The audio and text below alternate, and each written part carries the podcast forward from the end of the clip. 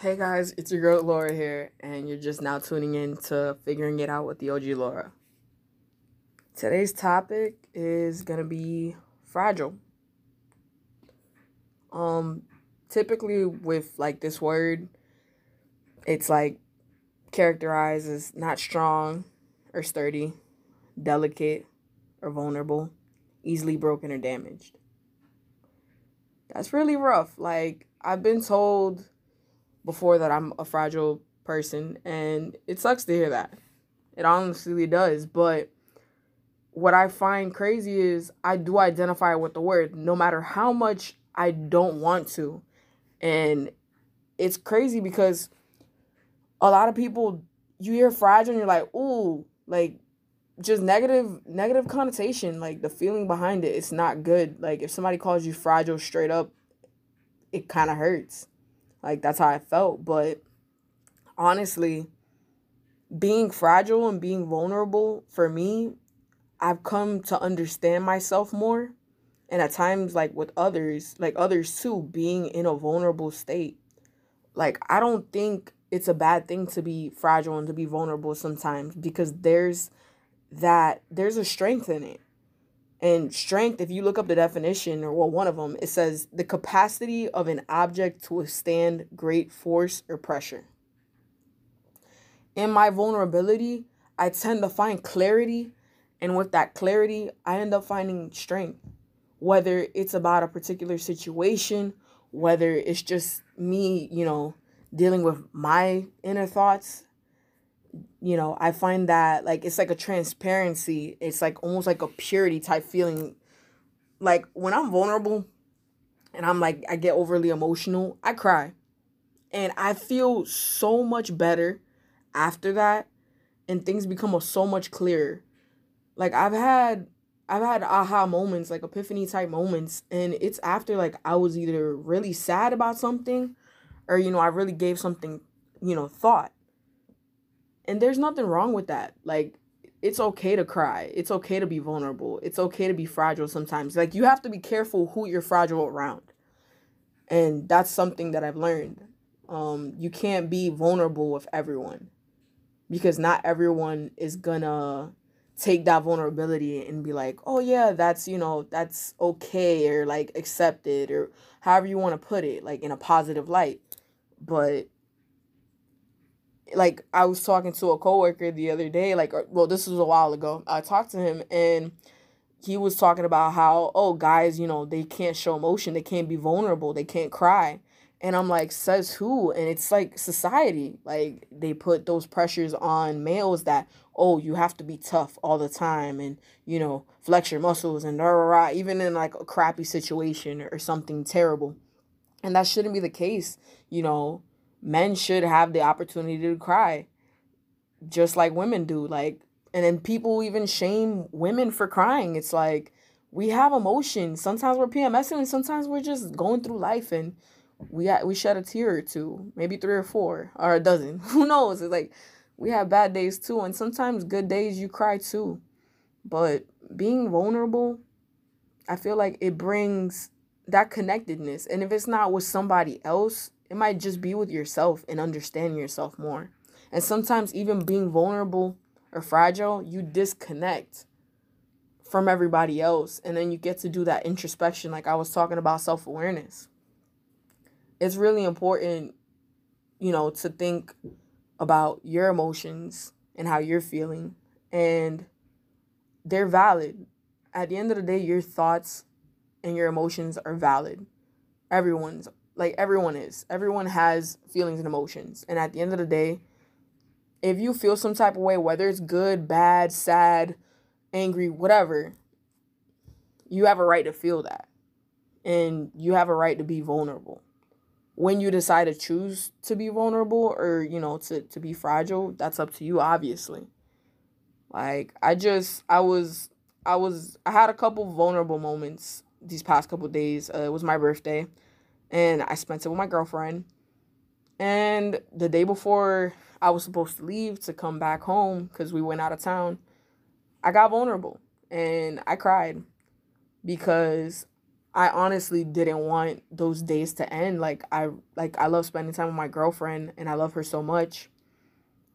And it just it sucked because I knew I had to get back to work and the hustle and bustle and it's like it wasn't oh the escape. It was just spending time with her period. You know, and I cried and I told her why and you know, she she hugged me.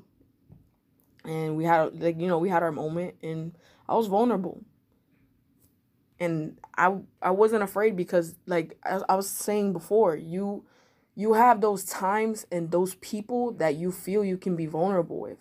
And you just got to recognize who those people are because when I'm with my girlfriend, I feel completely unguarded. Like I don't have to I don't have to shield her, you know, or shield myself from her, better yet said. Like I could just be me and I can tell her exactly what's going on and you know, I don't feel judged and it's the same thing if i'm talking to somebody else that i'm i have you know total confidence in like i could tell my brother something i could tell my sister i could tell my best friend because those are the people those are my circle. Those are the people that i said hey i'm keeping these people on the roster. Like they're staying they're staying on my lineup versus you know just somebody random. And sometimes it could be somebody random in the street that you just meet. And it's happened to me where I've had people be very vulnerable and just straight up tell me their whole lives or just the sad part of their life or whatever they're going through at the moment. And I'm not going to disregard their feelings and be like, "Oh, well, I don't even know this person." Like at first, that's my initial reaction like, "Oh, I don't know this person, but, you know, they're they're confiding me in this moment. I want to be present and hear them out." And I, you know, I try my best to give advice if that's what they need, but it's like I said before, sometimes people just need you to listen. And I've learned that, you know, I've had I had a couple I had a couple people literally I just met for the first time and telling me about all their life and their problems, but then, you know, I try to be positive and reassure them, "Hey, that everything's going to be okay. Like you're going to figure it out." if I can offer, you know, if I can offer advice, I'll give it. But if not, I told them you're gonna figure it out. And I just want to give them that reassurance and that confidence that hey, you will figure it out. You'll put the pieces back together. You know? Like sometimes sometimes it's hard. Sometimes it's hard because you want to be that person to help them like and just straight up, oh, like I'm gonna fix this. And if you're not in the position to do that, then it makes it even more difficult because I, I just had somebody call me the other day and I wasn't in the position to help them from where I was. I wasn't. Like I I physically couldn't be where they were. So and they were going through something but you know, I I talked to my girlfriend about it and you know, we're she was running through scenarios type deal, but the person ended up figuring it out. I I typically I don't want to take charge of a situation that's not mine and try to fix it all the way because that's just not who I am. Like if I ask if I ask you something or if I ask if you ask me for help, I'm going to be like, "Okay, what do you need?" And if you give me straight out, this is what I need, okay, then I can go from there and I can try to help you as best as I can if I can fit what you what you request. But sometimes it's not that case. Like sometimes you're really to be like me with that scenario, I wasn't physically near that person to be able to help them. And honestly, physically, like my body, I just, I was so tired. Like I had just woken up from a nap and their, you know, their call was unexpected. So I wasn't really too clear headed. And that's another thing about being present when you help somebody and if somebody's being vulnerable and you can't be present, it's like I said, everybody's opinion holds weight. So I was trying my best to hold my bearings to be able to help them at the same time, but it just wasn't coming out how I wanted. And by the time, you know, I did get my bearings together, they figured it out, which I'm so grateful and I'm super happy for them. But at the same time, you know, I'm like, dang, I wish I wish I could have done more. Not saying, oh, I didn't try at all, but you know, I wish I could have done more.